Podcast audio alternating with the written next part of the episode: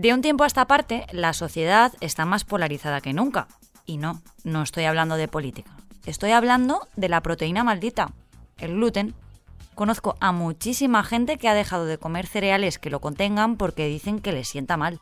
Otros incluso por adelgazar, algunos hasta por moda.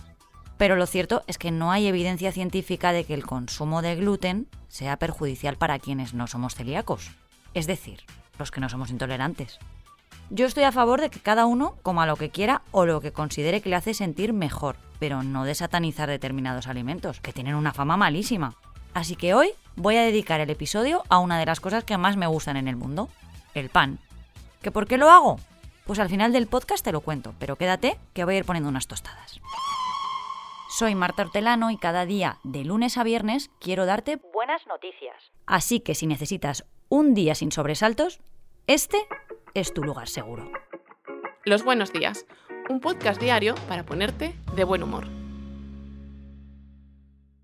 Una cosa es elegir no comer gluten y otra muy distinta ser intolerante, es decir, tener la enfermedad celíaca. Esas personas no pueden tomar esta proteína presente en numerosos cereales más allá del trigo porque padecen una enfermedad de tipo autoinmune que les daña el intestino delgado. Antes de ser diagnosticada, llega el dolor de tripa, la distensión, las náuseas y muchas veces diarrea o estreñimiento. Una larga lista de síntomas inespecíficos que pueden indicar que eres celíaco o no. Para salir de dudas, lo más probable es que tu diagnóstico tarde, de media entre 6 y 10 años, y para saberlo a veces es incluso necesario someterse a una pequeña biopsia. Sin embargo, este escenario puede cambiar más pronto que tarde, porque un equipo de tres investigadores gallegos, Daniela Bella, Alejandro Failde y Adrián López, están diseñando un test rápido que podría detectar la celiaquía en solo 20 minutos. Como vemos, en muchísimo menos tiempo que hasta ahora. De momento es solo una idea, pero ya buscan financiación para ponerla en marcha. El proyecto está asociado al Centro de Química, Biológica y Materiales Moleculares de la Universidad de Santiago. ¿Y qué lo hace diferente? Pues los test de autodiagnóstico se popularizaron con la llegada del coronavirus. Todos nos acordamos de aquellos molestos bastoncillos que comprábamos en la farmacia. Pues el que los jóvenes han diseñado para detectar la celiaquía no es muy diferente a aquellas PCRs. El test haría una selección de anticuerpos en una banda y en otra mediría los biomarcadores que miden el daño intestinal, que es muy característico de esta dolencia, como en las PCRs aquellas que te avisaban si tenías COVID o gripe. El objetivo de este test es facilitar al máximo posible la detección de la celiaquía. Por una parte, para evitar que los pacientes tengan que esperar tantos años a ser diagnosticados y por otra, para reducir costes en el sistema sanitario, porque dejando de hacer pruebas invasivas para diagnósticos con alta fiabilidad se ahorra. ¿Me lo parece a mí? ¿O últimamente hay muchísimos jóvenes descubriendo cosas súper útiles? Y hablando de jóvenes, ya tengo por aquí a Luis Urios. Hola, buenas Marta. Vale, como te he escuchado hablar de pan, tengo una pregunta para ti. ¿Dónde compras tu pan favorito? Pues mira, tengo dos panaderías que para mí son de cabecera, son las mejores sin duda. Son Horno San Bartolomé por un lado y la otra es Aspay pero también te digo que yo en mi casa hago bastante pan. Guau, Marta, no me esperaba que hicieras tu propio pan en casa. Pero bueno, me imaginaba que dirías algo así. Es que con el pan pasa un poco como con las comidas de una madre. Nuestro favorito siempre es el mejor, no hay debate. Todos conocemos el horno en el que mejor pan hacen de toda la ciudad. Y mira tú qué curioso que nunca es el mismo. Bueno, pues como ponernos de acuerdo con cuál es el mejor pan es un poco complicado, hoy he buscado la manera más objetiva de dar con él y creo que la he encontrado. Amalia, por favor, redoble. Y la respuesta es premios al mejor pan. Por ese motivo, hoy te vengo a hablar de Nacho Olmos, el ganador del premio al mejor pan tradicional de Valencia 2023. La historia de Nacho no tiene desperdicio. Nació en una familia de panaderos que regentaba un popular horno en la calle Colón de Valencia. La gentrificación de la ciudad hizo que hace ya unos cuantos años aquel horno tuviera que echar el cierre, entre tú y yo, Marta, le llegaron a pedir la friolera de 8.000 euros al mes por el alquiler. ¡Qué fuerte! Así que, bueno, durante un tiempo Nacho estuvo trabajando pues, con otros obradores. Entre jornada y jornada se dedicó durante unos años a algo totalmente diferente. Y esto es lo que lo hace todavía más extraordinario.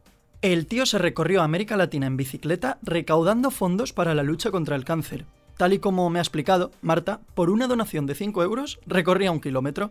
Aquello fue un bombazo y durante esos años consiguió bastante dinero. Pero la cabra tira al monte, y si Nacho tira a algún sitio, es a los hornos. Así que pasados esos años locos de pedaleo por Latinoamérica, volvió a Valencia y pocos años después montó un hornito pequeño en Alacuás. Mira tú cuánto le apasiona su trabajo. Yo soy panadero pues porque soy la tercera generación, es lo que he vivido, he nacido en una panadería, es mi pasión, la verdad. De ser eh, uno de los mejores panaderos siempre es lo que he intentado, eh, al igual que mi padre. Aquel horno de Alacuás lo abrió en plena pandemia, con todo lo que eso conlleva. Pero la verdad es que le fue bien, tanto que le surgió la oportunidad de abrir otro en Albal, y lo hizo. Ahora, fíjate, se le acaba de abrir una tercera puerta, esta vez de nuevo en Valencia, donde hace un par de semanas inauguró un nuevo horno con el primer premio que ha ganado bajo el brazo. Esto es bastante digno de admirar, pues la subida de los precios ha impactado muy muy fuerte sobre los panaderos. Tanto que, según dice, si quisieran vivir como antes de la crisis financiera, tendrían que estar cobrando casi 2 euros por cada pan, algo que sería imposible de asumir por las familias. Total. Nacho dice que quiere seguir creciendo. Desea que la saga Olmos vuelva a Valencia más fuerte que nunca. Quiere seguir abriendo hornos, quiere seguir creando empleo y lo más importante, quiere seguir haciendo el mejor pan de toda Valencia. A que ahora, Marta, el pan ese del que me has hablado del horno San Bartolomé ya no te parece tan bueno. Bueno, lo que pasa es que ahora lo que quiero es probar el pan de Nacho. Hoy, como cada mañana, he desayunado una tostada de pan de panadería buena, como he dicho antes, con jamón serrano y aceite de oliva. Unas veces tomo pan de maíz, otras de masa madre, pero eso es lo primero que me tomo cuando me despierto. A mediodía, si como ensalada, me gusta comerme un trocito de pan y muchas noches cenar un sándwich. Así que tengo el pan súper integrado en mi día a día. Eso sí, en pequeñas cantidades y siempre de panadería. Así que se podría decir que yo celebro la efeméride de hoy cada día. Y es que hoy, 16 de octubre, es el Día Internacional del Pan. Una fecha para resaltar la popularidad de este alimento tan denostado por unos y tan querido por otros. Eso sí, hacedme un favor, y de la panadería, es que no hay color, y el olor de sus locales es insuperable. Os dejo, mañana más. Muchas gracias por escucharnos y gracias a ti, Marta. De nada, mujer. Recuerda que si te ocurre algo bueno y quieres contárnoslo, puedes escribir a losbuenosdías@lasprovincias.es. Este podcast ha sido escrito por Marta Hortelano, la edición es de Amalia Yusta y Paco Sánchez, el diseño sonoro es de Rodrigo Ortiz de Zarate y la producción de Miquel Abastida y Tamara Villena.